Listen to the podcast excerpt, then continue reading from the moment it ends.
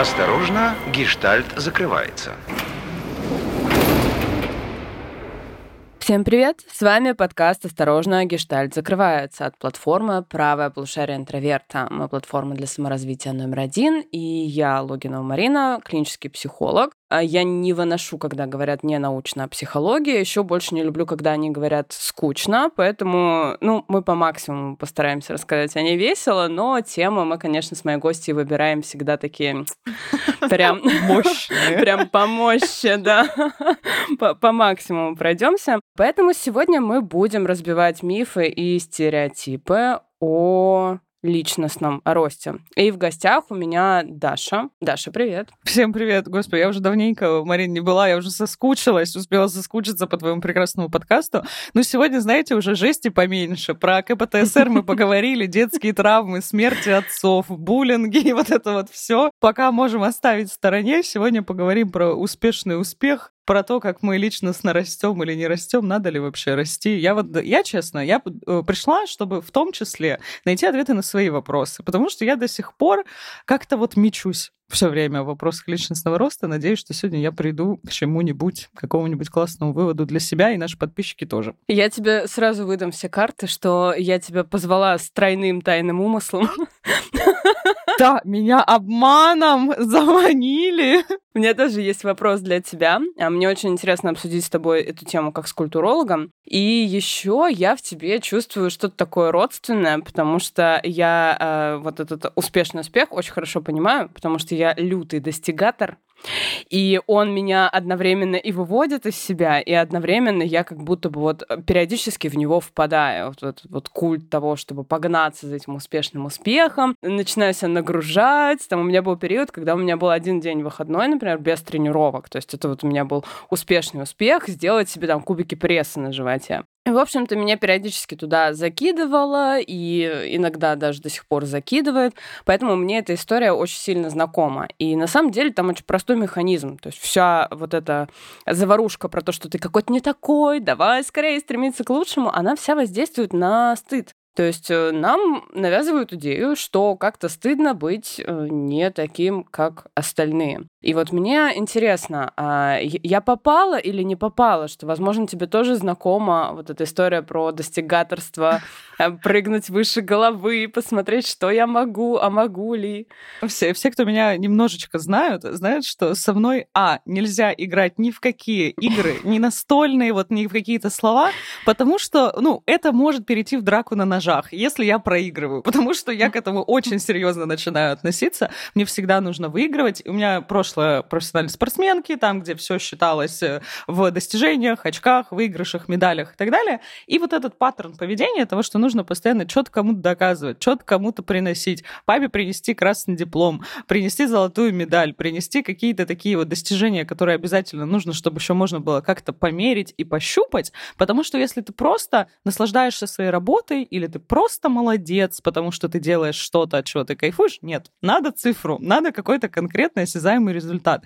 И если говорить про достигатор ли я, да господи, я в любую работу превращаю в какой-то офисный челлендж, который мне нужно пройти поэтапно, где нужно завтра еще больше, еще больше, стать еще большим руководителем, начальником, что-то еще сделать, прыгнуть выше головы, прыгнуть через горящее кольцо за похвалу, повышение в ЗП или чем-то таком, ну, чтобы вы понимали, насколько критичная ситуация. Вот сегодня мы записываемся, у нас на дворе четверг. Примерно каждый день до этого я приходила домой часов в 11 из офиса, такая вот полумертвая, полуприползшая, потому что думала, ну я же могу еще что-то сделать, ну вот еще чуть-чуть, ну вот эту ответственность на себя еще могу взять, вот, вот, вот это вот надо еще доделать, улучшить, улучшить, улучшить. Моему начальнику очень комфортно от этого, мне не всегда.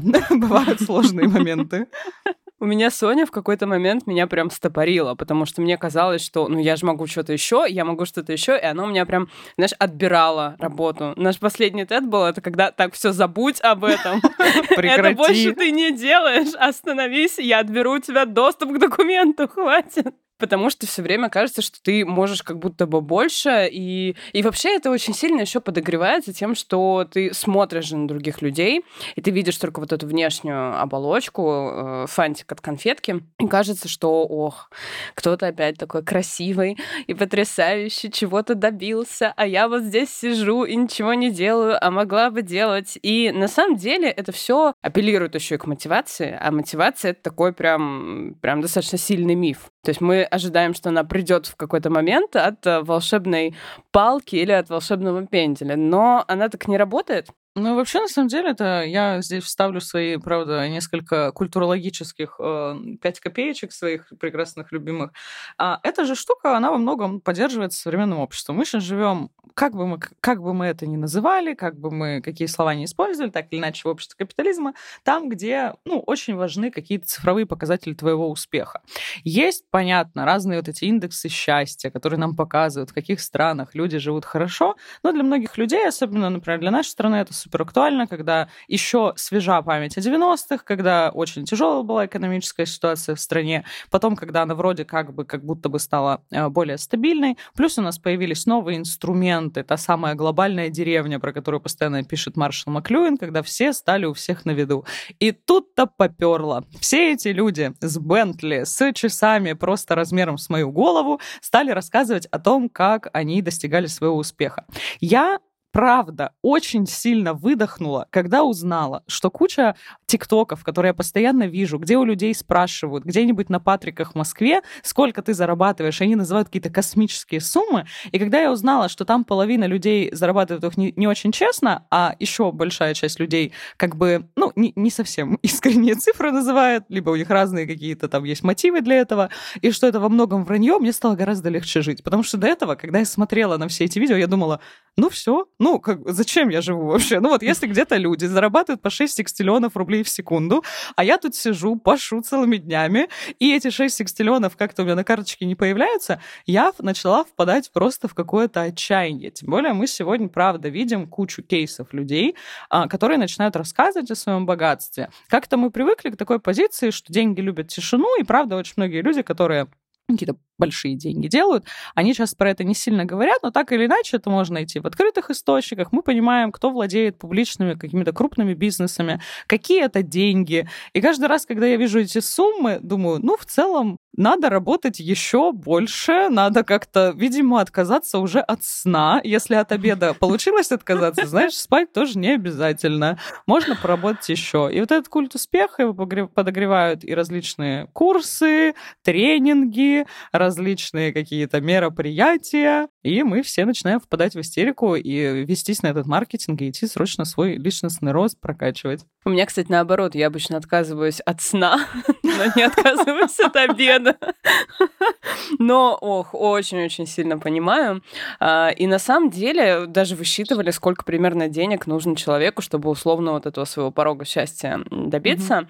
А дальше уже идет, ну, как бы сумма, которая в основном идет там в накопление или во что-то еще. Но когда вот это исследование читала, там по России что-то была сумма, ну, Давайте, чтобы сейчас я не подогревала ничего, скажу, что она достижимая. Ну, такая прям, ну, она реально адекватная.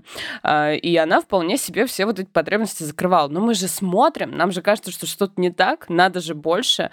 А на самом деле с нами вообще-то все ок, и человеку по природе так-то вот это вот 24 на 7 работать, достигать все на свете, это, ну, это вообще не, неправильно для нас. И мы рождены такими прям энергосберегающими. Мне кажется, даже я в какой-то момент это заметила. Ну, то есть, да, понятно, что я там не зарабатываю какие-то бешеные деньги. У меня есть, ну, знакомые, которые, ну, как-то сильно отличаются от меня по доходам. И мы как-то это обсуждали. Я какие-то отдельные приметы для себя тоже фиксировала о том, что в какой-то момент, э, когда достигается, правда, вот этот какой-то уровень дохода, дальше как будто бы не очень сильно что-то меняется. Да, ты можешь инвестировать во что-то крупное. То есть, ну, например, покупка какой-то крупной квартиры или там еще чего-то, улучшение своего жилищного состояния. Но твоя повседневная жизнь все равно так или иначе остается, ну, плюс-минус такой же. Я, когда зарабатывала, я помню, у меня были прекрасные мои времена, которые я вспоминаю каждый раз с содроганием, когда я работала на Пятом канале, там я тоже работала примерно по 600 часов в неделю, но я там зарабатывала, это была моя первая работа, я туда попала на втором курсе, я там зарабатывала 15 тысяч рублей. И мне тогда казалось, что это просто, ну вот, типа, все, а, а больше мечтать нельзя. Это очень круто.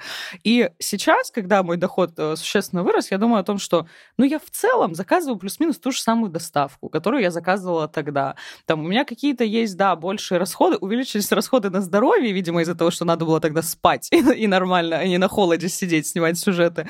Но плюс-минус я не скажу, что как-то вот прям супер криминальным образом поменялся мой образ жизни. Все осталось, ну, там, плюс-минус так же. И я думаю, что люди, которые выходят на какие-то бешеные уже заработки, ну, правда, ну, куда уже? Ну, ты уже все себе купил. Дальше уже вот, когда там какие-то миллиардные бюджеты, я думаю, ну, что ты их тратишь вообще? Поэтому давайте выдыхать. Это все э, такая погоня непонятно зачем. Мы как за морковкой бегаем. С нами все в порядке. Мы не ленивые. С нами все так. Мы энергосберегающие. Работать 24 на 7 — это не ок. А мотивация окружена огромным количеством мифов. Э, если хочется послушать про мотивацию, у нас есть крутое саммари о том, как ее сохранять. И оно как раз успокаивает, что с нами все нормально, но не какая-то штука, которая прям должна быть, должна 24 на 7 толкать нас к успешному успеху. Это так не работает. Все непросто. Я оставлю вам промокод в комментариях Friday на месяц бесплатного прослушивания. Там реально прям вот по полочкам с точки зрения биологии разложено, почему это миф, и вообще отставить панику. Осторожно, гештальт закрывается. Но у меня есть еще один очень интересный вопрос. Почему и кто вообще решил, что личности надо расти, ну, в том смысле, что заставлять нас расти насильно, да, вот этот вот прям культ личностного роста, Хотя, по сути, весь вот этот рост, он происходит сам собой. То есть мы адаптируемся постоянно к чему-то, да, у нас жизнь не то чтобы прям мега спокойная, а, и мы очень много всего делаем, чтобы закрыть хотя бы базовые потребности. Причем, когда мы говорим о базовых потребностях, там не только еда, вода и сон, да, которыми, как мы выяснили, мы с Дашей иногда жертвуем, там еще и всякие а, признания, уважение, безопасность, э, привязанность, та же самая является потребностью полностью, это абсолютно нормально. И, по сути, весь вот этот вот успешный успех, э, личностный рост — это культ. Но вот с точки зрения социальной психологии это чистой воды культ, потому что он держится прямо на стандартных столпах. То есть там есть некий харизматичный лидер, да, вот у любого вот этого личностного роста, тренинга, там есть какое-то лицо, которое прям супер успешное, да, которое толкает идти за ним. Есть какое-то поведение, которое направлено на изменение сознания, то есть это могут быть тупо совместные танцы, там, не знаю, что угодно. Есть а, вот эта политика «мы-они», а, то есть есть мы, наша группка, которые такие прям все осознанные, стремимся к лучшему, есть остальные, с которыми что-то не то. Есть философия, это общая какая-то идея вот этого культа, э, тренинга личностного роста. И эксплуатация. Эксплуатация, по сути, чаще всего финансовая, потому что за любой тренинг личностного роста надо платить. А, и у меня тут к тебе целых два волшебных вопроса. Так, я уже, я уже внутренне чуть напряглась. Один, а, как культурологу, потому что меня не отпускает одна мысль. Вот смотри, у нас, понятное дело, что развивается наука, в том числе культурология и в том числе социальная психология. И я как-то случайно э, обнаружила такой затык с тем, что в социальной психологии применяется такое понятие, как ментальность. И вот это мы, они, как групповое мышление, оно как раз считается, например, ментальностью вот этой группы, да, или ментальностью человека. Когда у человека там сталкивается, например, внутренний достигатор и внутренняя такая Оля Бузова, которая «живите в кайф», то это тоже типа, ну да, это терминологически называется конфликт ментальностей. И вот э, его назвали ментальностью, потому что раньше это называли менталитетом. И социальные психологи такие, а, не, менталитета же не существует. Но а, ты тупо заходишь в словарь и понимаешь, что это примерно ну, терминологически О, да. одно и то же. То есть это чисто такой вот финт, чтобы отделиться от а, стигматизирующего понятия. А здесь, короче, есть какая штука. Правда, с понятием менталитет сложилась какая-то очень дурацкая, на самом деле, история. Если бы мы вкладывали в понятие менталитет то, что в него вкладывали, например, представители еще школы аналов, которые существовали там кучу-кучу лет назад, то не было бы вопросов.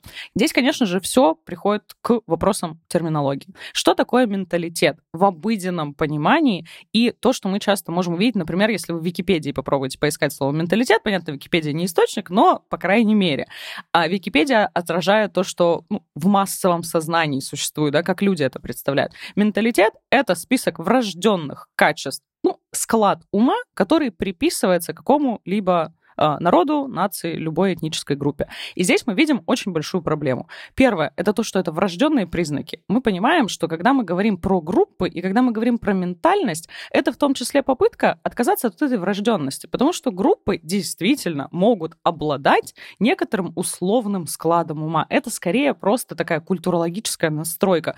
В каждой культуре, в каждом народе, в каждой эпохе, конечно, будут свои традиции, нормы и ценности. Но каждый раз говорить нормы нормы и ценности, это довольно долго и сложно. И поэтому все время пытаются найти вот это слово. Что это заменяет? Здесь важно понимать, что это вообще не про склад ума, что это вообще не про то, как выглядит это мышление, которое каким-то образом зафиксировано в человеке и никаким образом не меняется.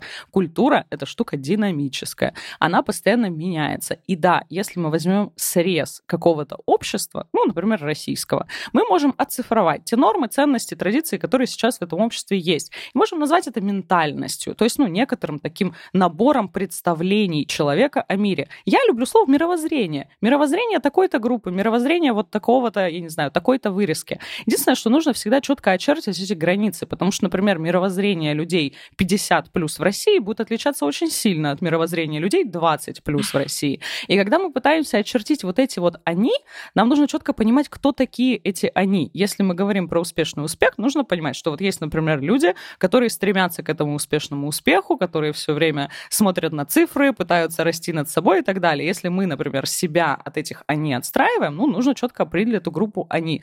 Невозможно обществу мыслить очень глобальными категориями. И невозможно это все списывать на какие-то характеристики мышления. Почему это путь в никуда? Потому что мы это не можем посчитать.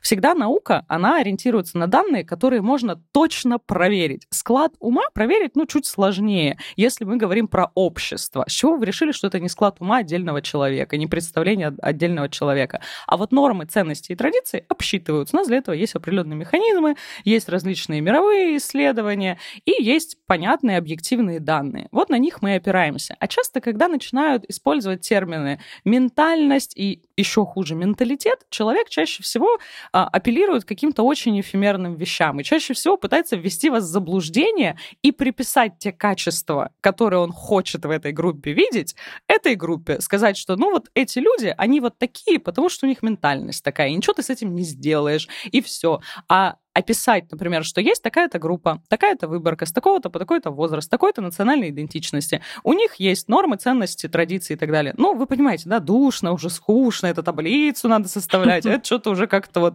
как-то сложновато. А когда мыслим категория, ну, это вот там менталитет такой, то это очень простое, яркое, наглядное объяснение, которое вроде всем понятно. Но наука тем и отличается от ненауки, что она не дает простых ответов, и приходится с вот этим всем копаться.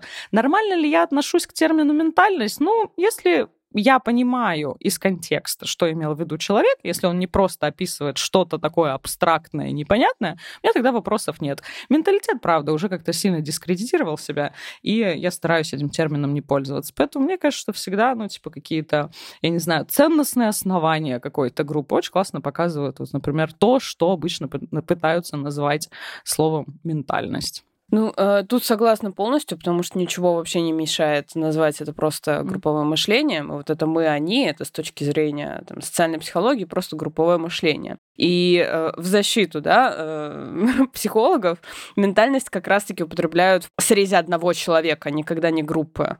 То есть вот это там конфликт ментальности внутри одного mm-hmm. условного там мозга. То есть условно там я сейчас, не знаю, пойду на какой-нибудь тренинг личностного роста, и я очень хорошо понимаю, как он работает, и у меня вот будет вот, эти, вот этот конфликт ментальности, когда я буду, блин, какие вы клевые, вы все вместе танцуете, и одновременно у меня мой там душный мозг такой, э, -э, -э это что-то заварушка какая-то это.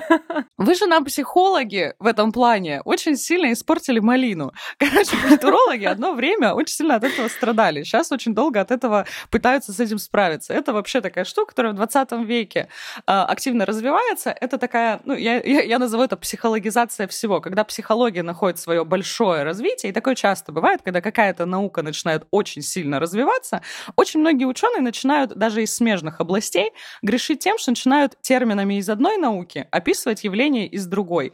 И люди начали очень часто притягивать на большие общности людей те процессы, которые происходят внутри одного человека. И они стали объяснять все там, какие-то большие процессы, например, а, которые относятся к социологии, к культурологии, просто, ну, как бы, как будто бы это совокупность отдельных человечков. Но проблема культурологии и социологии в том, что там есть еще дополнительные процессы, которые тоже нужно учитывать. Там политическую ситуацию, то, как устроены горизонтальные и вертикальные связи внутри общества. То есть, как бы, когда ты это просто убираешь, такой смотришь, о, есть классный прикол, типа, вот я его из другой науки возьму, или, например, если мы начнем общество объяснять законами физики. Но это же не работает. Ну, то есть, Не-не-не, мы... погоди, погоди, а как же метафизика? Это что? А квантовая вот это вот все. Квантовая психология. Да, квант, квантовая э, физика, которую сами физики понимают, типа, на уровне эм, у нас есть вопросы, но зато потрясающе понимают все остальные. Если тебе что-то непонятно, да.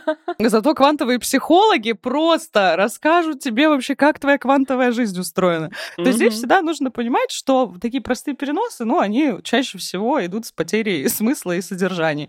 У каждой науки так или иначе, да, мы сейчас много говорим про междисциплинарные подходы и всякое такое, все-таки у каждой науки есть свои методы, которые дают много нового знания. Если мы будем просто психологическими какими-то научно обоснованными классными теориями описывать объекты, которые под эту теорию не подходят, ну, у нас вряд ли получится. Это то же самое, что взять, например, я не знаю, я не психолог, но вот, например, ляпнуть что-нибудь такое, типа из разряда типы личности разбирать на собаках. Ну, то есть пытаться отношения собак между собой объяснить с точки зрения человеческой психологии. Есть люди, которые пытаются это делать, но как бы тоже мы понимаем, что это ну, не совсем работает. А, так это апофения, наверное, какая-нибудь, да? да типа, когда да, мы ищем так, Даша, мы сейчас друг друга оближем. да, мы сейчас уйдем, уйдем, уйдем просто уже. Какой там личный... Это тоже наш личностный рост. Мы сейчас просто выделываемся тем, что мы шарим за науку. Такие, знаете ли, ребята, вообще-то философия науки. Ну, это вот, кстати, к вопросу про личностный рост. Для меня тоже очень важная была история про то, что, ну, как бы, ребят, как бы, чуваки, ну, типа, наука же, вот это вот все, нужно же кандидатскую защищать. Как вы сидите без кандидатской? Я сама, кстати, кандидатскую так до сих пор не защитила, если что. И каждый раз э, у меня бывает такой день, когда я про это вспоминаю, думаю, Даша, ну что ж ты вот за кусок ленивого вообще непонятно чего. Потому что, ну, тоже, ну, блин, это как бы с одной стороны любопытство, ну, мне правда это интересно. Но вот когда речь идет для меня про дипломы, звания, какие-то штуки, я думаю, блин, а зачем они мне нужны? Ну, то есть вот правда ли они как-то мне что-то дают? Ну, с точки зрения не просто, ну, знания мне правда что-то дают, а вот, вот всякие дипломы дополнительные, ну, это тоже какой-то момент для меня достигаторства, что вот есть бумажка, которая подтверждает, что я могу что-то там болтать. Осторожно, гештальт закрывается. Где грань того, что это в какой-то момент становится деструктивным? Как думаешь? То есть вот в целом сам по себе личностный рост это же не что-то плохое, да? Ну, то есть оно взывает к нормальным для нас качествам. Где вот эта граница, когда условно там мы э, соберемся на какой-то обычный...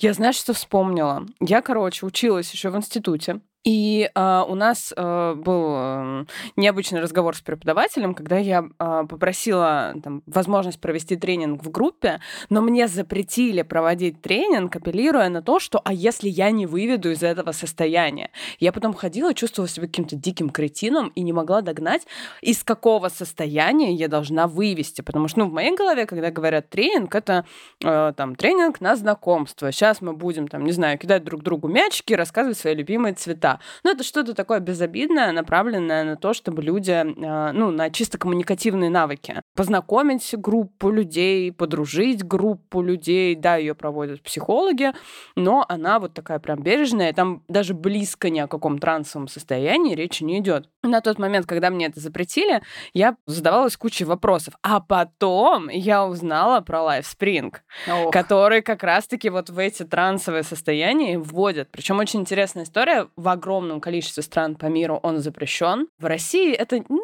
такая, типа, замяли эту историю. Если очень хочется, то можно. На официальном уровне не запретили, но типа объявили нежелательным. Ну, так вот остановилось. А на секундочку там было огромное количество суицидов, огромное количество побочек вот после этих тренингов, потому что что это, по сути, такое? Это самое, что на есть финансовая пирамида, которая апеллирует к стыду. И вот этот стыд, это прям эмоция, наверное, вот прям бич всех психологов, она неконтролируемая, она может возникнуть вообще из ничего и токсичить человека очень-очень долго. Если мы вину как-то можем там а, прийти попросить прощения со стыдом мы не сделаем практически ничего. Ну, то есть это какой-то период работы над собой, рефлексии, и он нам, в принципе, эволюционный такой подарочек, этот стыд, это чтобы мы не выделялись особенно из группы, потому что вот там быть на белой вороной, это стыдно, там, ты ни на кого не похож, а группа нужна. И вот этот лайфспринг, он, по сути, держался на том, что личностный рост — это там супер важная вещь для каждого. Мы все должны личностно расти, поэтому вы все должны прийти, прорабатывать себя, вот что-то в себе там прям менять. И, естественно, техника, которую они применяли, была настолько жесткая, что э, люди там держались за счет вот чистой воды группового мышления. То есть оттуда и уйти было страшно, и одновременно там была группа, которая ровно в таких же условиях, ровно все те же пытки выносит и двигается куда-то дальше. Но все равно в ядре этого всего был э, самый обычный э, способ финансовой эксплуатации людей. Э, и вот такие штуки, они деструктивные. Но если там условно мы, не знаю, соберем там тренинг интровертов и покидаем друг другу мячики, э, это, ну там, не знаю, поговорим на какие-нибудь там, поговорим по душам. Это не будет же чем-то деструктивным. Ну вот здесь всегда, в, в, в этом, мне кажется, всегда и трудность в определении этой грани. Я помню, была еще такая ужасная абсолютно организация, не знаю ее статус, я надеюсь, что она запрещена. Спарта. Это был такой тренинг для мужчин, короче, там, где их заставляли становиться все более мужественными, выносливыми. Закончилось все, к сожалению, каким-то количеством смертей людей там от перенагрузок, от всяких, короче, несовместимых с жизнью э, всякими упражнениями. И я тогда думала, блин, ну типа люди э, вот туда идут, платят еще большие деньги, то есть организаторы всех этих тренингов зарабатывают бешеное бабло. И я, естественно, примеряла это на себя. Я думала, Даш, ну ты же вот могла бы, вот знаю я тебя, могла бы ты вписаться в какую-нибудь подобную такую вот авантюру. И я в ту секунду как-то стала задумываться о том, почему мне никогда не влекло. То есть и понятно, что не было такого, что мне прям какой-то человек вот советовал туда пойти, но реклама так или иначе работает, я периодически сталкивалась с такими предложениями. Я внутри своей головы думала, окей, так, а почему я туда не иду? Ну, вот в чем мои стопы и так далее. Но мне всегда казалось, правда, я сторонник вот этого личностного развития, видимо, в одиночку, ну, максимум в паре, в терапевтических отношениях со своим психологом. Там, где я понимаю, что вот есть, у меня есть какие-то вещи, которые меня где-то стопорят, в том числе в карьере, там, в личной жизни, а, над которыми я готова работать и готова здесь каким-то образом улучшаться. Поэтому я для себя вообще в целом не особо рассматривала какие-то групповые штуки. Но тут, понятно, нужно нужно оценивать, ну, я не открою какой-то, не знаю, загадочной новой истины, нужно оценивать с точки зрения вреда, с точки зрения того, а, как действительно выстроена программа. Я вообще считаю, что это эти функции вот как раз должно брать на себя государство, оно должно оценивать, как это вообще должно быть все устроено, как выстроена эта программа. То есть, ну, очевидно, здесь должно быть какое-то регулирование нормативное. Хотя я обычно сторонник, наоборот, mm-hmm. наименьшего вмешательства э, государства в жизнь э, человека, но я считаю, что вопросы, связанные со здоровьем, благополучием и какой-то физической безопасностью и психологической безопасностью человека должны так или иначе регулироваться. То есть должны быть проговорены рамки, где это ок, где это не ок. Я всегда оцениваю, ну, какие-то вещи, когда человек мне предлагает за какие-то деньги, да, вот а, очень необоснованные, непонятные результаты. То есть, если я прихожу к психологу, он мне четко простраивает, что вот есть вот такой вот сумма, да, за чек за консультацию, и при этом у нас есть вот такие цели, мы их можем достигнуть, ну, в плюс-минус вот такие какие, то есть, ну, там точные тоже мне никто не скажет даты, что вот к 14 декабря все, будет ништяк. Но, по крайней мере, мне понятен какой-то трек, что вот мы разбираемся с вот этим, есть вот это, вот это, вот это, вот это. То есть я примерно прикидываю, что человек не просто там тянет из меня деньги, что мне правда есть от этого какой-то результат, и я понимаю, когда плюс-минус хотя бы примерно это закончится. Когда же человек тебе ставит, и мне при этом психолог не обещает каких-то золотых гор. Ну, то есть он говорит, что вот есть вот такая там, есть проблема с тревогой, мы можем сделать вот это, вот это, вот это, и тогда уровень тревожности, типа, возможно, снизится. Я такая, окей, хорошо, я готова. А когда человек говорит, что вы там станете каким-то неубиваемой машиной и начнете зарабатывать миллиарды, ну, что-то как-то уже м- попахивает разводом. Где точно эту грань провести, не знаю. И мне кажется, есть четкая грань с точки зрения, правда, вреда. Ну, то есть, если это уже связано с каким-то тяжелым психологическим вредом, там, не дай бог, там, какой-то жесткий вред здоровью, ну, это надо уже прямо на уровне государства как-то отсекать. У них причем есть определенные тактики. А, то есть то, что ты говоришь, что они там обещают, что будет то-то и то-то и то-то. А, это не обязательно применяют только внутри э, там тренингов каких-то или культов. А, есть такой прикольный вид манипуляции, это любовная бомбардировка. И Вау. я даже, да, не раз видела, когда ей обучают, ну вот прям там, как, как обработать как клиента. Вау. Да, да. Ну то есть это условно... Марина, Марина, расскажи, вот у нас там продажи горят, может, как-то Может, я начну звонить нашим клиентам? А, я тебя хочу заманить э, на свой тренинг личностного роста. О, давай. И я начну, скорее всего, в тебе видеть какие-нибудь особенности. Я скажу, что ты ни на кого не похожа. Но я таких, как ты, не встречала. Я прям, вот, знаешь, вижу твой потенциал. Он прям, прям нереальный. А я тебе обрисую все, чего ты могла бы достичь. И все это время я буду давить на твою уникальность. Ну, то есть, что вот, ну, как бы другие вряд ли этого достигнут, но у тебя, вот именно у тебя есть все шансы. Ты прям вот в сердечко мне запала. Потом, может быть, я на какой-то период пропаду. Ну, то есть я пропаду вот прям, знаешь, надолго, я оставлю тебя томиться с этими мыслями, прям настаиваться. Ты будешь вспоминать ночами, как я рассказываю тебе какая-то особенная. Думать, блин, а если я реально особенная, потом я появлюсь и снова на это же место надавлю. То есть так делают делают там, не знаю, нарциссы, например, так делают, когда мы говорим о прям нарциссическом расстройстве, они прям вот привязывают к себе близких такими вот э, из разряда качелями. И там точно такой же метод, э, то есть человеку говорят о его непосредственной уникальности, а вот прям тем, что он только один такой в мире, которые с этим совсем справятся. И тоже нам давят на нашу обычную совершенно потребность чувствовать себя признанным и важным. Ну, любому человеку, давайте честно, хочется себя чувствовать особенным. И тут еще и говорят о том, что ты не просто там для меня будешь особенным, ты вообще для всех будешь особенным. Прикинь, какой ты. Вот Марин, я готова деньги. Марин, куда деньги переводить? Все, я уже, я готова. Ну, то есть потом они в какой-то момент, например, если мы рассмотрим какие-нибудь там суперпопулярные тренинги, они никогда не просят денег сразу. Ну, то есть они вот в это вводят прям очень постепенно. То есть они там на первом этапе чисто такой, мы здесь дружим, мы здесь там развлекаемся, нам тут так весело. А вот чтобы дружить там повыше, тебе надо нам денежку дать. А вот чтобы еще лучше дружить и еще ближе к вот этому вот э, нашему лидеру, да-да-да, к светилу, тебе надо еще денежку дать. Ой, а у тебя что, денежки кончились? Договорились, ну, блин, ну ты же понимаешь, мы же друзья с друзьями так не поступают. И ай-яй-яй, и вот тут уже давят на стыд. То есть это все такие примитивные механизмы, э, ну, вообще общечеловеческие, но они так потрясающе и ужасающе работают. То есть вот ты говоришь, что тебе там сложно в это попасть. А, я, кстати, потом расскажу, почему сложно попасть. Мне тоже сложно, но одновременно я прям какие-то моменты, знаешь, я очень сильно хотела. Я помню свою поездку в Екатеринбург первую, надеюсь, не последнюю. И э, это были праздники 9 мая, и я была уверена, что я увяжусь за кришнаитами. Чисто потому, что от них, от них такой вайб был, Даша. Они идут, они довольные, они улыбаются, они поют, они да, танцуют. Они все время и ты думаешь, на кайфе. черт, какой-то кайф. Почему вот я работаю? У меня жизнь какая-то там... Ну, я еще не в интроверте работала. Сейчас я бы за, кришнаитами вряд ли пошла. Да, ты просто нашла это времени. Ты нашла других кришнаитов, которые тоже... Ребята, контент! Своих кришнаитов.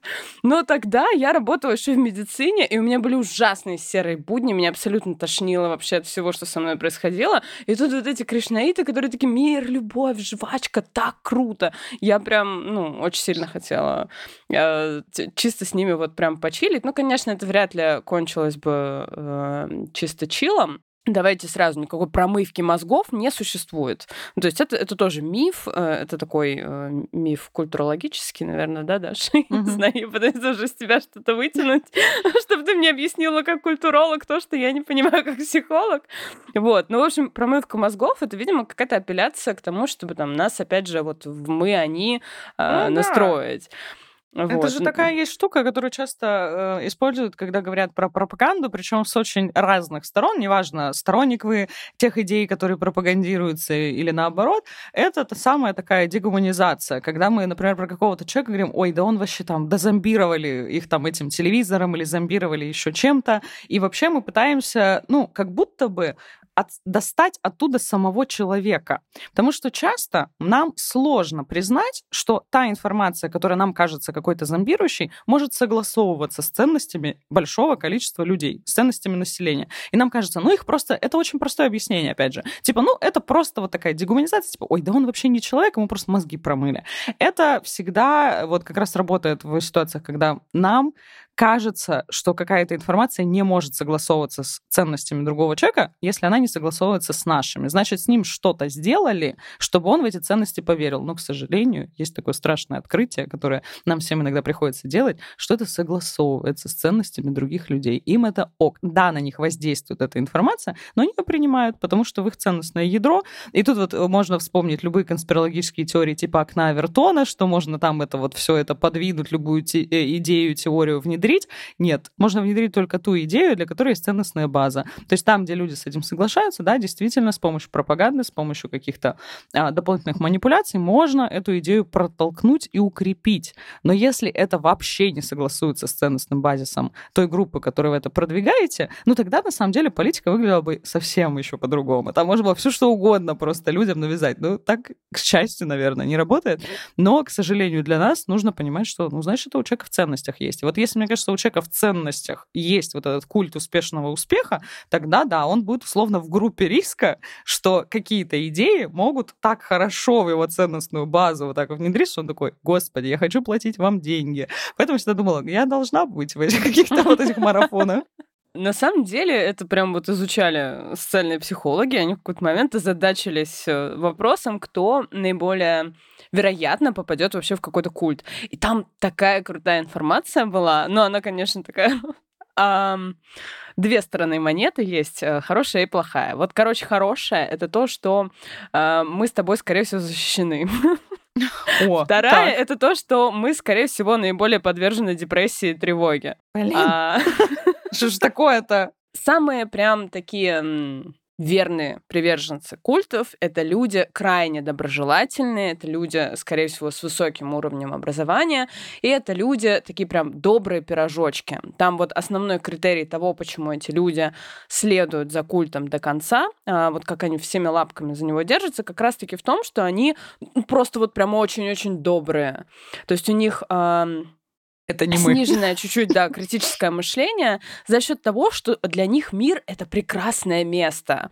Это, скорее всего, надежная такая прям привязанность, знаешь, и мир для этих людей выглядит максимально безопасным. Другая категория людей, которые с меньшей вероятностью, да, есть еще там такая золотая плавающая серединка, вот, а люди, которые с меньшей вероятностью попадают в культы, это как раз люди, которые такие, блин, мир какой-то странный, он опасненький, надо быть всегда на чеку, надо там все исследования исследований перечитать, быть ко всему готовым. И это люди, которые, скорее всего, контактировали с какими-то, ну, стрёмными вещами. Они будут всегда на чеку. Они, э, скорее всего, очень хорошо понимают, как работают вот эти все социальные штуки, там, бомбардировки, манипуляции и прочее. Но есть другое исследование, которое как раз показывает, что люди, которые обладают высоким уровнем критического мышления, как раз-таки вот этого скепсиса, и такие прям осторожные, умные булочки, они э, более подвержены тревоге, более подвержены депрессии. Вопрос. Блин. То есть тут взаимосвязь или просто вот, э, ну, такая прям закономерность, но скорее всего, за счет того, что ты понимаешь, как мир работает, ты понимаешь, что из этого колеса сансары вообще никуда не выбраться, и ты такой, ну черт, ну все, накрывает По- экзистенциальным тазом Вот. и По поводу- сидишь. По поводу вот этой безопасности, я человек, который каждый день выходит из дома с ощущением, что он идет куда-то, я не знаю, просто там бороться с дикими животными, вот срочно. То есть для меня каждый выход из дома это вот выход в какую-то очень небезопасную территорию. А, да, я, мне кажется, в какие-то авантюры не вписываюсь, потому что я слишком много пекусь о своей безопасности. И мне кажется, у меня это еще, возможно, связано с каким-то желанием все контролировать. И когда я думаю про какой-нибудь вот такой тренинг личностного роста, или, честно говоря, я даже когда к психологу шла, у меня было этот, ну, такой момент такого сопротивления, что я думала, это у какого-то человека будет какая-то доля власти, ну, потому что я же ему рассказываю очень уязвимые какие-то вещи, он очень много про меня знает, и у него будет какая-то доля власти надо мной. Меня вот это очень сильно всегда пугает, мне всегда сложно вот в отношениях там, где есть власть, и она не у меня, и где нужно немного отпустить контроль, я каждый раз начинаю дико из-за этого просто нервничать, поэтому, мне кажется, только из-за этого я не иду с кришнаидами сейчас по Невскому проспекту, а сижу здесь, записываю этот подкаст, потому что я плюс... И у меня есть еще есть еще одна ужасная черта. Я, как бы я там не говорила про деньги, про какие-то вещи, я довольно идейный человек. Если я верю в какую-то идею, там, в идею просвещения, почему, вот, типа, я, мне кажется, мы все собрались в интроверс, потому что мы, правда, искренне верим в идеи того, что а, любая инфа, любые какие-то, не знаю, истории, которые мы рассказываем про массовую культуру, когда мы рассуждаем, неважно, про феечек, Винкс или Канта, это вещи, которые делают, правда, жизнь людей лучше, они, по крайней мере, их как-то развлекают, их как-то, знаю, занимают их время, отвлекают их от тревожных мыслей или помогают им с чем-то разобраться. Я за идею готова топить всегда до последнего. Вот если мне продать хорошую идею, вот тут надо, прям надо быть аккуратной, потому что тогда, да, вы можете найти меня в каком-нибудь очень неожиданном месте, в очень неожиданной организации. Идею полностью поддерживаю, потому что меня нереально греет вообще вот идея того, что ты что-то можешь, какой-то вклад оставить, что-то изменить. Меня в этом плане нереально тащит тоже интроверт, потому что я могу еще и на массы говорить, да, о всяких штуках, которые я знаю, я могу при всем при этом говорить не сухим каким-то языком, и при всем при том, что я психолог. Я еще и могу человека прям вот такой, знаешь, в лоб ему воздействовать и что-то прям там, говорить, что-то менять. Мы, мы сейчас договоримся на то, что мы с тобой какой-то культ организуем и будем влиять на людей. Записывайтесь на наши курсы успешного успеха. А, не, на самом деле у нас есть идея курса получше. А, если вдруг вас вдохновляет идея быть психологом, или если вы вдруг больны а, вот этим всем примерно на уровне нас с Дашей, то у нас сейчас есть 50% скидка на профкурс наш. И при всем при этом есть еще отдельная плюшка, потому что идет розыгрыш. И разыгрываем мы поездку на Мальдивы. Это вообще лучший способ продемонстрировать успешный успех. Никто не узнает, что вы его выиграли. Вы можете просто а, показать в социальных сетях, какие вы а, красивые булочки на Мальдивах. Ну и, в принципе, идея а, такого прям вклада, это же про альтруизм, это тоже про естественную потребность, потому что, ну, я прям, мне кажется, в данный момент я на каком-то плато, она, она меня пугает и вдохновляет одновременно, потому что мне кажется, что я как будто бы прям все свои потребности закрываю, потому что я еще и вклад могу вложить э, и как психолог, и как просветитель, это прям нереально круто. Поэтому насчет идеи я прям абсолютно уверена. Если бы мы с тобой организовали культ, ну, это все, это пиши культ- пропало. Ну, я бы была... профессионального курса психолог. На самом деле, это, ребят, короче, мы тут вам рассказываем, что это курс профессии, где вы получите государственный диплом. Это все правда так. Там получите государственный диплом, сможете вести практику, сможете э, кучу добра и кучу классных вещей делать для других людей. Но на самом деле это все, это на самом деле большая наша идеологическая машина. Блин, ты понимаешь, ты меня выключила просто из разговора словами про Мальдивы. Я вообще не понимаю людей, которые еще не идут по ссылке просто срочно вообще участвовать в розыгрыше, потому что пред- представьте, вот мы отправим, мы сами, когда сидели, обсуждали этот приз, думали, ну вот мы сами бы его хотели, потому что это пять дней на Мальдивах, где мы оплачиваем все, перелет, проживание, вы там будете, можете сбежать от надоевших мужей, детей, я не знаю, из какой-то вашей рутины, полежать на Мальдивах, за счет интроверта. Ничего не надо, визу не надо, только паспорт берете, приезжайте в аэропорт, все остальное с нас. Поэтому вот я... Вот кто мне, если какой-то культ или какая-то тренинг история пообещает мне, что я поеду на Мальдивы за их счет, я готова вступать. Слушай, ну это, видимо, на каком-то там этапе. Этап Потом уже эти какие-то бриллиантовых менеджеров. Блин, вот я ты когда говорила по поводу этапов, у всех же были вот эти вот э, какой-нибудь одноклассник, с которым вы не общались 20 лет, а потом он тебе пишет по поводу какого-нибудь бизнеса, где вот ты можешь стать бриллиантовым менеджером или там еще mm-hmm. кем-то. Я каждый раз думала, ребят, ну, может, хватит, ну, вы хотя бы скрипт продумаете, ну, плохо продаете, ну, вот вы вроде бы в аудиторию попали, но продажи у вас так себе. Слушай, на самом деле это парадокс, потому что когда мы говорим о культах, всех вот этих тренингах, там же э, многоуровневый маркетинг весь вот этот вот, он самый, что ни на есть, подпадающий, потому что точно так же ты должен вкладываться финансово, ты должен вербовать людей других, у тебя есть философия бренда, у тебя есть четкая, да, вот эта вот э, идея «мы, они», потому что, ну, там всякие э, движухи, на которые ты можешь попасть только платно, э, на которые ты там попадаешь только если ты достаточно привилегирован, там, хорошо работал. В смысле? Конечно, это так. Я тут еще хочу, знаете, какой момент э, подсветить. Я вот, вы обычно меня знаете, да, там, как э, лектора по культурологии, но я еще маркетингом занимаюсь в правом полушарии интроверта, и у нас есть, в общем, какой прикол, ну, некоторый такой критерий, который мы внутри себя постоянно тоже проговаривали, и я вам Хочу э, с вами им поделиться. Как определить, вот эта организация она завязана на культе, какой-то чисто философии, бриллиантовых менеджерах и так далее, либо это реально крутое какая-то, крутая какая-то компания, просто своей идеей. Нужно всегда посмотреть на продукт. Если то, что люди предлагают в качестве продажи, правда имеет ценность, ну, то есть, например, в интроверте нам абсолютно здесь нечего стесняться, у нас очень классный продукт, да, мы делаем кучу саммари, кучу крутого контента за очень Мне низкую... не надо платить денег, чтобы приехать на корпоратив. Да. Я не достигла бриллиантового уровня. Все, ты можешь приехать просто так. У нас нету никакого отсева по корпоратам. За еду деньги надо. И будем все вместе, будем все вместе тусоваться. То есть нужно всегда смотреть на продукт. То есть если там продается какая-то очень непонятная чушь, качество, которое под большим вопросом, по неоправданной цене, чаще всего это можно увидеть, ну, типа, у нас, блин, куча саммари, куча всего по очень низкой стоимости. А есть куча брендов, которые продают непонятно что, и при этом вот это вот очень много этой идеологии. Зачем это нужно? Потому что продукт не продает сам себя. Нужно много других каких-то вот этих вот элементов, а, систем продвижения и так далее. И здесь, правда, возникают целые вот эти вот организации, которые встречаются на каких-то саммитах, где они чествуют каких-то своих рубиновых и прочих менеджеров. Я каждый раз на это смотрю, для меня это все, правда, выглядит как какой-то такой уже сектантский какой-то момент, и думаю, вау.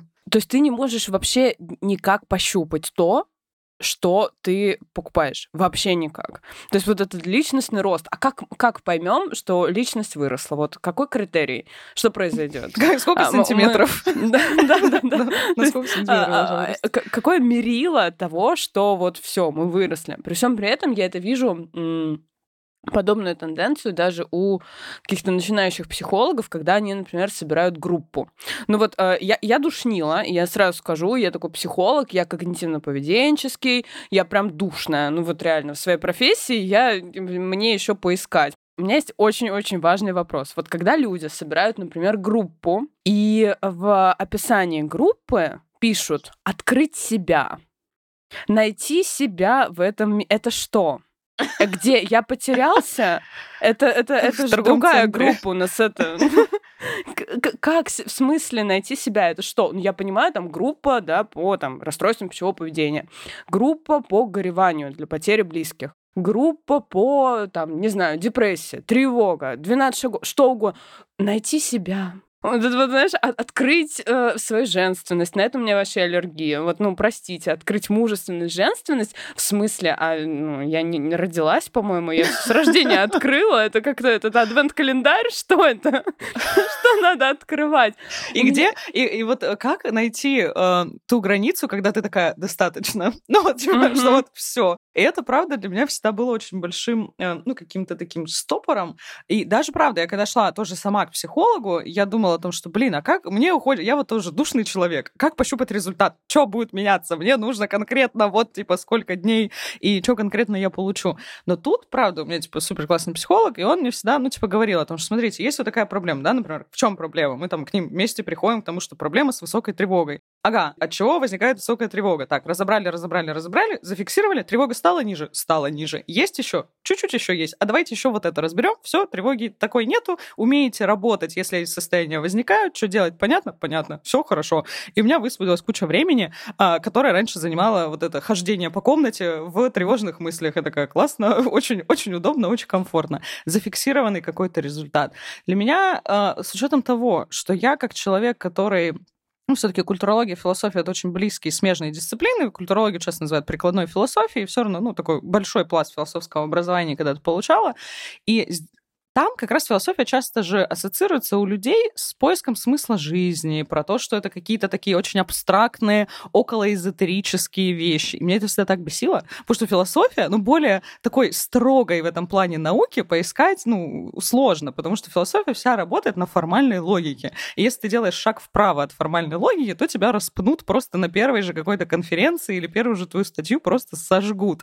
И я всегда думала о том, что, ну да, есть какие-то пространства, есть отдельные отдельные какие-то сферы жизни, например, религия она не дает гарантированных результатов. Она тебе дает какие-то такие вещи, которые, правда, тоже человеку очень важны. Например, надежда, какие-то результаты, которые ты не можешь пощупать.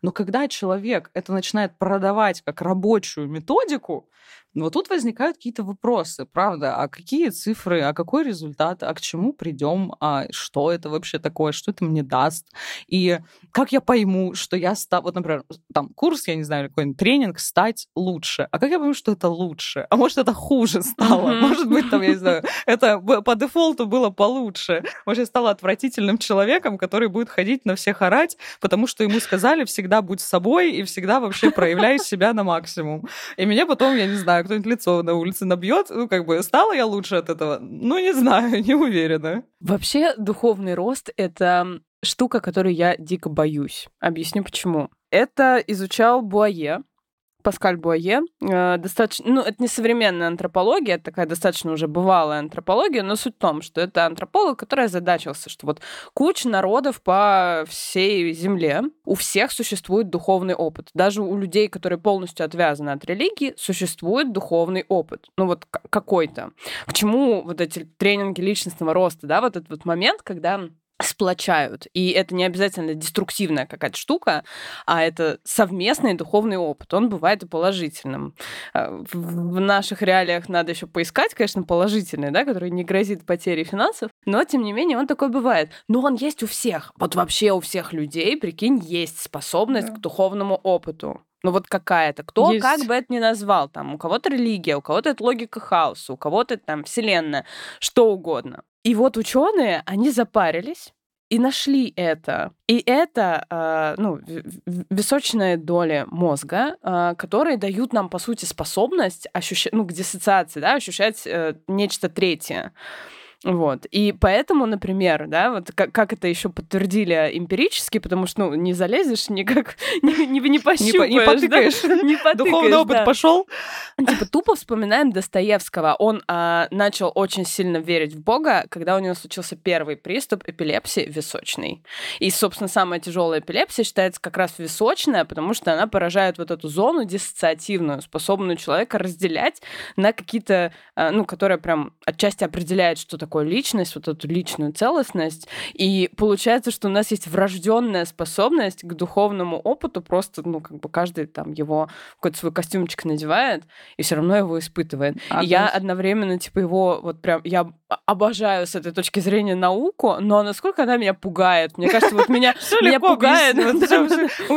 Блин, оказывается, у тебя это врожденная история. Ты там придумаешь религиозные системы, люди выстраивали тысячелетиями культуру, что-то там придумывали, какие какие-то эти, оказывается, просто височная доля в этом виновата. Ну что ж, 50-я минута подкаста, я думаю, что самое время мне начать говорить про смерть. А, к тому, что сказала а, Марина, и к вот этому вообще о том, что это правда врожденная особенность, но так или иначе, вот этот э, дальше культура, нам этот духовный опыт, и ну, у нас есть условно возможность его испытывать, а дальше культура нам просто раскрывает очень разные паттерны, как это можно делать. И одна из очень важных историй, вокруг которых строится огромное количество сюжетов в культуре, искусства, религии, обряды и прочее, тема смерти, потому что это тоже важный духовный опыт переживания либо опыта чужой смерти, либо осознания собственной смертности. У человека есть такая невероятная фича, назовем это э, фича, а не баг, это осознание собственной смертности. И огромное количество... половина людей, которые в экзистенциальном кризисе, поспорят с тобой, что это все-таки баг. Что это все-таки баг, а не фича. Ребят, я с вами. Я диссер про это написала. Я до сих пор не могу понять, что это вообще такое, и почему все люди вокруг не бегают и не орут, мы все умрем. Почему все так спокойно относятся к этому факту. Я до сих пор буду говорить о том, что это ненормально, что человек может умереть в любой момент, и мы ничего с этим не делаем. И это, правда, тоже важная часть духовного опыта. И здесь люди многие обращаются к религии, многие обращаются, как я, например. Тоже, это же для меня, по сути, тоже был духовный опыт, просто я его реализовывала через науку, что я пыталась это осознать через какие-то теоретические системы, которые уже существуют. Я пыталась как бы понять, рационализировать эту часть. Но это тоже духовный опыт, когда ты первый раз начинаешь понять, а что делать? А как с этим фактом вообще быть? Это что такое? Это, то есть я тоже умру когда-то? Если вы перед сном иногда ловите вот этот вот приход ход, когда вы такой думаете, господи, а зачем я вообще все это делаю, если я все равно в конце умру, и причем не знаю когда, то ставьте лайки, я с вами, ребятки, это классная мысль, думайте ее периодически.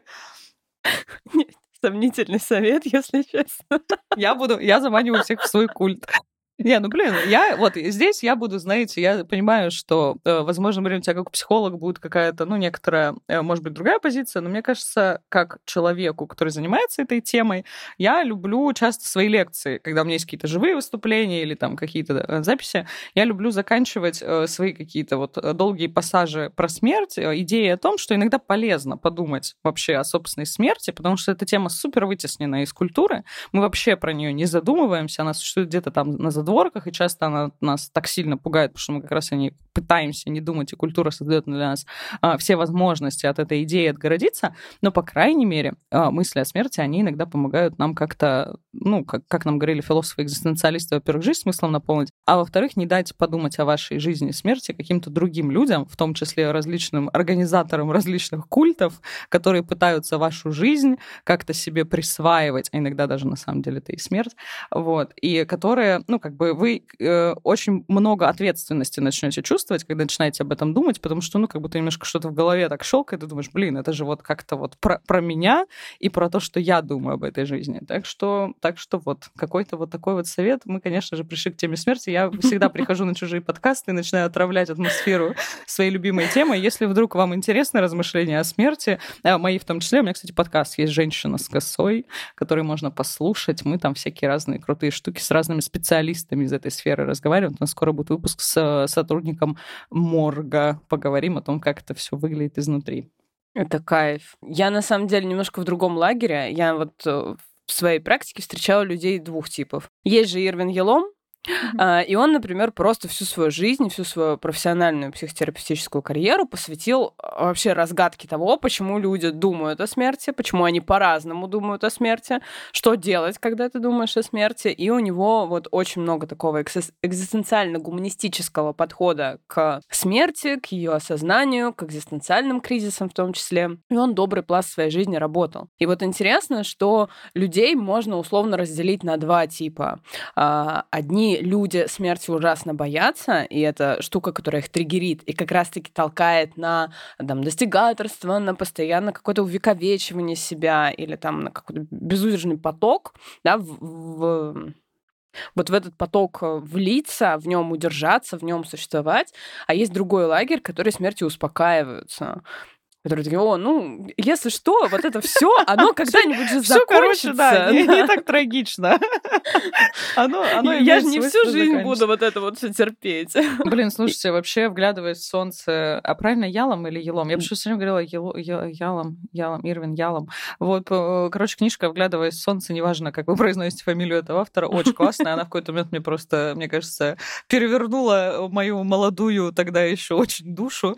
И вопросы смерти и жизни жизни. Я просто записываюсь э, записываю подкаст, она у меня стоит вот тут на полочке справа. Я буквально на нее смотрю и просто гипнотизирую своим взглядом. Классные книжки, они такие. Она у меня еще там, я не знаю, тебе видно или нет, у меня вся коллекция Елома, прям Ой. вот вся-вся-вся. Я очень сильно его люблю. Он один из тех, э, кого я, читая, вдохновилась вообще быть э, психотерапевтом и пошла вообще в профессию, потому что я когда-то прочитала Елома, а, но я прочитала, когда Ницше плакал, вот, и там, конечно, у меня прям бум. Это был мой период, когда я резко решила, что я хочу быть э, психологом, и резко начала читать всю философию, которую вообще нашла. Короче, слушай, Марин, мне кажется, я вот тебе в начале подкаста говорила, мне кажется, я пришла, я сформулировала свои отношения, вот что значит хороший психолог? Я за время подкаста сформулировала вообще свое отношение. Мне кажется, моя э, тема достигаторства, вот этой вот всего успешного успеха, она завязана, на самом деле, это на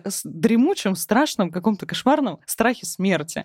У нас же в культуре существует такое понятие, как символическое бессмертие, что ты, например, можешь продолжиться в своих детях, книгах, учениках, там, я не знаю, школу ты научную организуешь или еще что-то. То есть ты каким-то образом изменишь этот мир так, что это гарантирует тебе, ну, не, не настоящее, может быть, бессмертие, но хотя бы символическое, что твоя жизнь не пройдет незамеченной, потому что мне всегда э, факт смерти казался чем-то таким, ну, кошмарным в том плане, что и чё, и в чем смысл тогда-то, ну, то есть зачем? Я себе, видимо, отвечаю на этот вопрос тем, что, ну, надо больше успеть, надо что-то сделать, надо что-то смочь, себе доказать о том, что ты что-то смог, для того, чтобы не было как-то горько э, и жалко за прожитые годы. Я понимаю, что это не самая, возможно, здоровая мотивация, которая приводит приводит к очень быстрому выгоранию и вообще отчаянию.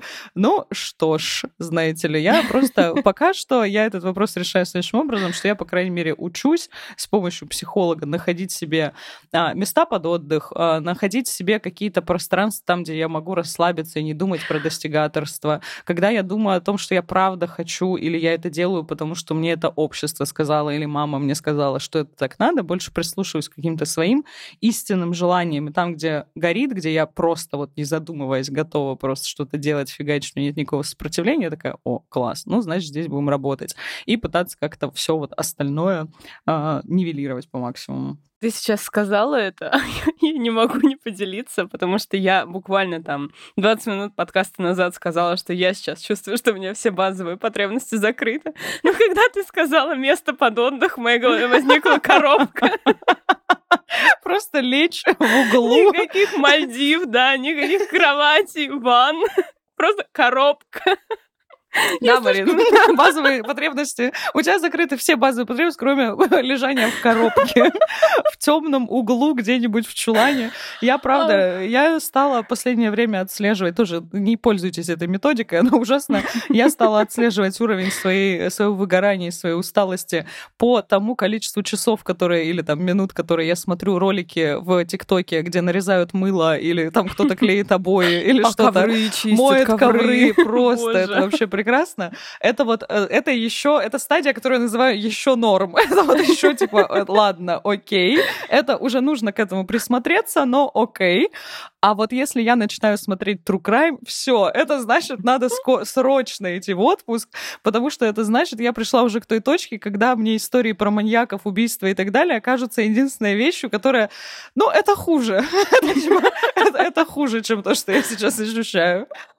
Я обычно, когда прям совсем устаю, я проваливаюсь в эскапизм. И он, кстати, хорошо э, глушит моего внутреннего достигатора. Знаешь почему? Потому что я становлюсь достигатором в игре. Внутри типа, Как я проходила Baldur's Gate, мне надо было пройти все квесты. Все квесты. Абсолютно все. Ну, типа, я, я не могла ни какой-то там, ой, да он какой-то длинный, он какой-то... Нет, не бывает длинного и скучного. Мне надо все.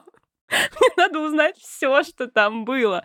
И я, ну, как бы так снимала стресс тоже. Но при всем этом я даже там мне надо было знать э, все достигать. Ну, я вот спортом, если... Ну, сейчас уже нет, спорт ненавижу. Раньше, когда спортом занималась, ну, в дополнение к своей какой-то, а, не знаю, основной деятельности, ну, я не могу просто заниматься спортом. Для, удовольствия... Для меня всегда вот люди, которые там могут бегать просто потому что они получают удовольствие, я всегда думала, блин, я вам очень сильно завидую, потому что если начинаю заниматься спортом, так, мне нужно выжать из себя все. Я должна... Iron Man. Я, да, я должна пробежать марафон по горящей земле, я не знаю, знаю, когда потом проплыть, про, про, проехать на велике, и все это за 6 секунд. И если мы этого не добьемся через полгода, то разочаруемся очень сильно.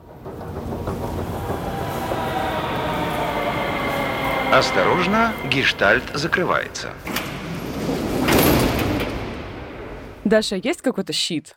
Вот ты разработала для себя за все время достигаторства какой-то щит от э, вот этого вот влияния успешного успеха. Честно, нет.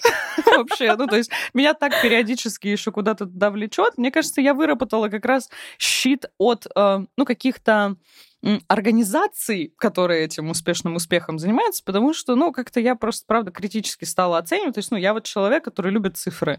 И если мне, я не вижу каких-то ощутимых результатов, если я не могу это посчитать, понятно, что критическое мышление всегда это очень что-то такое абстрактное, непонятно, как его развить, что это вообще, как это работает. Но я для себя это определяю как, ну, правда, возможность проанализировать. А если там какие-то результаты, цели, задачи там и так далее. То есть я вот как-то э, это прекрасно могу оцифровать. Если я могу это оцифровать, я вижу это этом результат, окей, хорошо, погнали.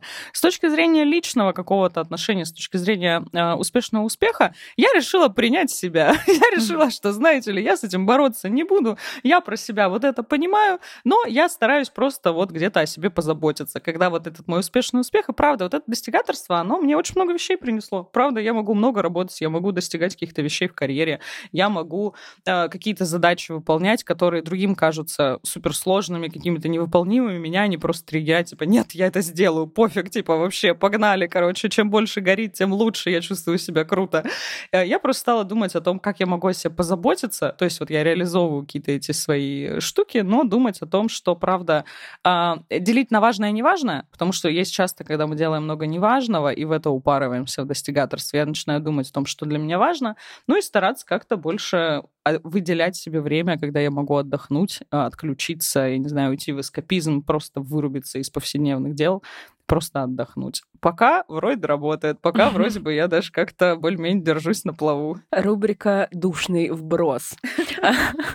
Знаешь, почему достигаторство на самом деле нас ну, не убьет при всем желании? Так, Короче, это, это очень важная инфа. Человеческий мозг а дикий фанат задач на пределе возможного. Типа вот когда у тебя есть какая-то по работе изявая задачка, ты прям, ну, видишь ее и думаешь, ну, ну, это две минуты, скорее всего, мы будем откладывать ее до победного. О, да. И как раз вот такие задачи, они будут копиться, потому что мы видим, оцениваем ее, что ну, это что-то лайтовое, мы это запросто сделаем.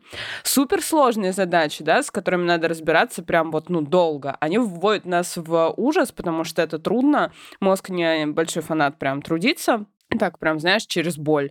А, поэтому эти задачи обычно вводят в ступор, и человек тоже прокрастинирует, потому что непонятно, как за нее хвататься, с какой вообще стороны к ней подходить и так далее. А когда ты видишь какую-то задачку, которая сложная, ну, ты такой, блин, да, ну она посильная, я могу это сделать, а она очень органично вклинивается в систему вознаграждения, и мозг такие задачки особенно прям такой дофаминчиком нам. Такой, какая хорошая булочка. Я не просто сделал задачку, я сделал сложную задачку, еще и сделал делал. И на самом деле эм, это такой секрет, почему мы все-таки это выполняем, а не там обрекаем себя просто жить в страданиях, хотя это тоже иногда, но а, ну вот, еще, кстати, недавний кейс, который мне безумно... Вот это, э, ребят, если вы упарываетесь сильно на работе так же, как и я, э, я знаю, вам это говорили 7 тысяч раз, и я знаю, что до многих людей, вот и до меня это не доходило миллион разных вообще просто, в миллионе разных ситуаций, но недавно дошло, вот прям истинно дошло, вот когда ты это прям прочувствовал и прожил как опыт, по поводу делегирования. Правда, если вы тонете в работе, если вы любите успешный успех, если вы любите достигаторство, а, и вы, например, работаете, и ваша работа связана с огромным количеством задач, блин, разделите на важное и неважное. Ставьте важное, и неважное делегируйте. Господи, как лучше жить становится, когда вы понимаете, что занимаетесь только, правда, важными какими-то вещами для вас. Очень классно, очень крутая методика. Это да, это что-то из разряда очевидного, которое mm-hmm. Понимаешь уже тогда, когда попробуешь. А еще хорошо помогает цветами, кстати, в календаре выделять задачи. Потому что mm-hmm. иногда, а, допустим, вот для людей с СДВГ это единственный способ вообще зафикситься за то, что есть какие-то задачи.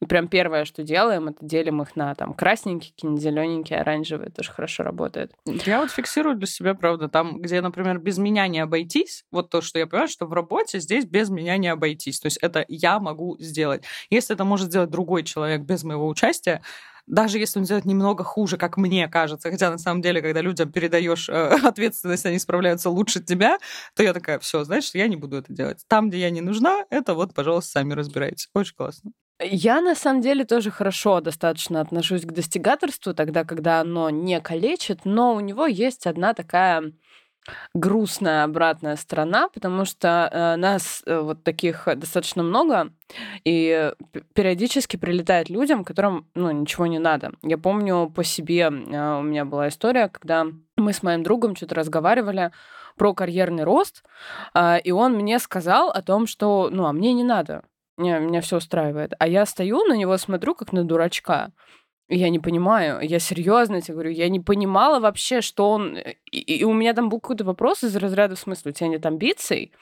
Он говорит, нет, ну они есть, но мне вот там не надо, просто не надо. Ну, просто говорит, «Да, нет, ну нет. То Я есть мне в тот момент было прям нереально сложно это уложить в голове. То есть в см- тебе комфортно вот все, все, вот Ты вот- сейчас Ты в тебе ок.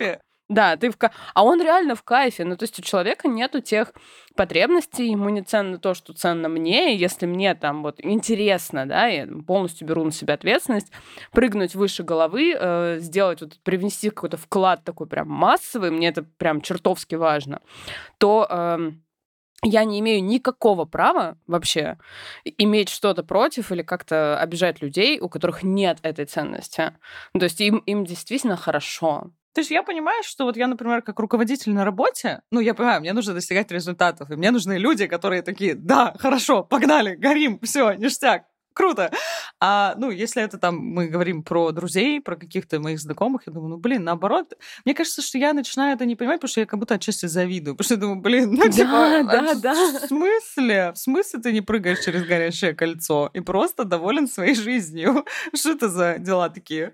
То есть, мне кажется, они кому-то продали душу, что они вот, ну, просто человек всем доволен. И я э, абсолютно честно признаюсь, что я завидую, потому что у меня такое ощущение, что вот если я остановлюсь, я умру. Ну вот я где-то там, знаешь, окажусь на колее жизни, никому не Обочине, да, нужна. в той, в той да. самой коробке. Да, да, да, в той Под самой мостом. коробке, все, и, и все закончится. А тут люди, ну, просто наслаждаются. Они реально кайфуют здесь и сейчас, и это прям, ну, какой-то скилл. Мне кажется, сегодня- это скилл.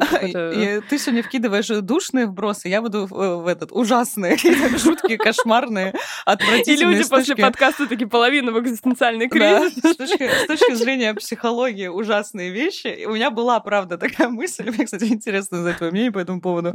Я раньше думала, ну и да и сейчас я тоже периодически про это думаю, что те люди, которые кайфуют в том состоянии, которого, типа, что у них все окей, что они как бы изначально, первоначально молодцы, я думала, это люди, которых любит мама. Тех, которых вот любили родители, которые просто получали какую-то безусловную любовь, и им не нужно было доказывать постоянно, что ты вот все, я все могу, я все совсем справлюсь. Я такая, ну, они вот просто по кайфу, как-то у них все хорошо. Есть даже какой-то мем про то, что в смысле возьми и сделай, и там начинаются вопросы типа, ну, слушай, в смысле возьми и сделай. Вот тебя любили родители, а вот меня не любили, для меня не существует возьми и сделай. И ну, я бы не сказала, что это единственная причина. э, И я очень не люблю, когда говорят, вот, это, что все проблемы из семьи. Ну, блин, Мгм. давайте будем честными, 95% они Мы уже сами. Да, да, да. Где- Где-то мы что-то сами, конечно, навертели. Ну, очень много. То есть на нас влияет э, генетика, на нас влияет наша собственная психика, но социум — это прям огромный пласт. И когда говорят о том, что все способны достичь вершин, ну, давайте будем реалистами. Слишком много факторов, которые влияют на человека. И э, есть э, стартовая точка. И есть те, кто изначально достаточно высоко, в этой стартовой точке. А, У них, допустим, прям клевая семья, у них достаточно финансово обеспеченная семья, они там живут в каком-нибудь благополучном районе, у них все в целом хорошо, это клевая стартовая точка. А есть люди, которые из совершенно другой стартовой точки, и они прям рвут зубами себе этот успешный успех. Поэтому говорить, что все изначально в равных позициях, это ну, неверно абсолютно, потому что, конечно, мы все разные, и у нас разные вводные изначально. Вот, поэтому, ну да, я, я с тобой не буду спорить, как один из вариантов. Так что, такое, ребятки, расслабьтесь, все с вами хорошо, все окей, все норм, как бы успешный успех, успешный успех. Если не хочется, если хочется полежать, полежите. Коробка тоже ништяк. Вообще, э, это, конечно, хорошо бы снять тревожность, потому что если успешный успех — это какая-то погоня, которая скорее, за которую мы платим изнурением, пытками и собственным несчастьем, то он нам не нужен. Если нам что-то навязывают, это не наше. Мы можем вспомнить о том, что хочется действительно нам, и иногда это действительно коробка. Ну, и что? И что вы мне сделаете? Хочу вот в коробке жить. Осторожно, гештальт закрывается. Но, кстати, для тех э, психологов, которые э, про успешный успех или не психологов, но которым нравится профессия любопытно, я э, хочу вас пригласить на вебинар 30 ноября в 19.00. Мы там поболтаем о успешной карьере как раз э, в психологической сфере, о том, какие там шаги можно совершать, как это сделать правильно, бережно по отношению к себе, не разрушив при этом любимую кукушечку, потому что это, конечно же, миф о том, что у психологов ничего не разрушается. Вот я а, у нас был целый подкаст нытинга с Дашей. А, Все у нас тоже разрушается. Поэтому отличный будет способ посмотреть на то, какие грабли нас ожидают, если вы только в начале пути, или если вы раздумываете о том, а не вступить ли мне на этот тернистый путь не стать ли мне идейным человеком, не, не вступить ли в этот культ. А, там расскажу о том, а, какие грабли вообще ждут, э, как их обойти и э, что, в принципе, как измеряется успех в карьере психолога. Поэтому буду вас там всех ждать. Оставлю еще в комментариях а, точную дату и время, но это 30 ноября в 19.00. И также напоминаю про summary, про мотивацию. Не ведитесь, с вами все нормально, с вами все хорошо. Вы не обязаны 24 на 7 быть сверхзаряженными и готовыми ко всему, свергать горы. Мы все устаем, нам всем иногда нужна наша коробочка, в которой мы просто полежим, почилим и расслабимся. И промокод э, оставлю тоже в комментариях, по которому можно бесплатно, вообще прям бесплатно послушать это summary и кучу-кучу других, э, о чем угодно, успокоить себя не только в этом плане, но и в плане, например, как, э, если успешный успех все же интересен, как его достичь. Да, у нас есть даже такое. И сейчас еще есть возможность выиграть iPhone. Кстати, не только мы рассказали про Мальдивы, но не рассказали про то, что можно еще и iPhone выиграть при еще MacBook. Я вам скажу страшную еще вещь, еще, еще и MacBook можно. Можно выиграть iPhone за годовую подписку. А еще, если вы покупаете курс профессию, вот вы, например, сходите к Марине на классный вебинар, узнаете там все про профессию психолог, то вы там получите просто гиперплюшку. Я вообще вас активно призываю пойти на вебинар, там будут отдельные спецпредложения и всякие куча всяких подарков. И там, по секрету расскажу, можно купить курс профессию с 50% скидкой, получить еще курс подарок и выиграть Мальдивы, iPhone или MacBook. И поэтому, ну, срочно надо регистрироваться уже. Я вообще не понимаю, почему вы еще меня слушаете, а не бежите по ссылке скорее. Я думала, ты скажешь еще потому, что Марина классная и совсем не душная, не такая, как это... сегодня. Марин, это идет уже просто априори. Вот я вкину сюда свою философскую душноту. Вот Кан там сказал, есть априори, есть апостериори. Апостериори после опыта, априори до опыта. Инфа сотка, понимаете? Это вообще никакому сомнению не поддается. Даша, мне невероятно приятно, что я успела урвать э, твое время, урвать тебя на этот подкаст. Ценное время. Я сейчас уже снова побегу работать, срочно заниматься какими-то важными планированиями в интроверте и всякими такими штуками. Я, Марина, обожаю твой подкаст. Я каждый раз прихожу и внутри себе в голове думаю, о, у меня есть это дополнительное время, знаете, вот у меня психологические сессии спланированы, о, у меня есть дополнительное время чуть-чуть отвлечься от работы, чуть-чуть кайфануть, просто расслабиться. Я думаю, наши слушатели слушают, испытывают испытывают примерно то же самое, когда вы просто такой, типа, а, кайф. Спасибо тебе огромное. Спасибо э, нашим слушателям за то, что вы нас дослушали. Вы можете поставить нам 5 звездочек на той платформе, на которой вы нас послушали. Это может быть Apple подкасты, это может быть Яндекс Музыка. Мы вообще есть везде. Может быть, вы нас слышали на Ютубе. Э, я Буду рада вашим комментариям, обязательно все отвечу. Э, я также вас убедительно прошу послушать и успокоить свой экзистенциальный ужас на Дашином подкасте. У меня сегодня была женщина с косой э, с одноименного подкаста. Там тоже очень здорово и не так страшно, как, возможно, было сегодня. А наоборот, это такая штука, которая успокаивает, да, чем больше мы об этом слышим, тем нам на самом деле становится спокойнее. Супер, да, обязательно слушайте там всякие классные, классные штуки. А, рассказываем, везде ставьте нам, пожалуйста, лайки, пишите в комментах, какие у вас там вообще отношения с успешным успехом достигают достигаете ли вы достигаторские свои э, какие-то планки, или вы уже э, нашли все, всего добились и успокоились. Обязательно почитаем все ваши истории. Спасибо, что слушаете нас. Вообще наши зрители самые классные, самые крутые пирожки. Оставайтесь с нами. Спасибо большое за внимание. И всем пока-пока. Пока-пока.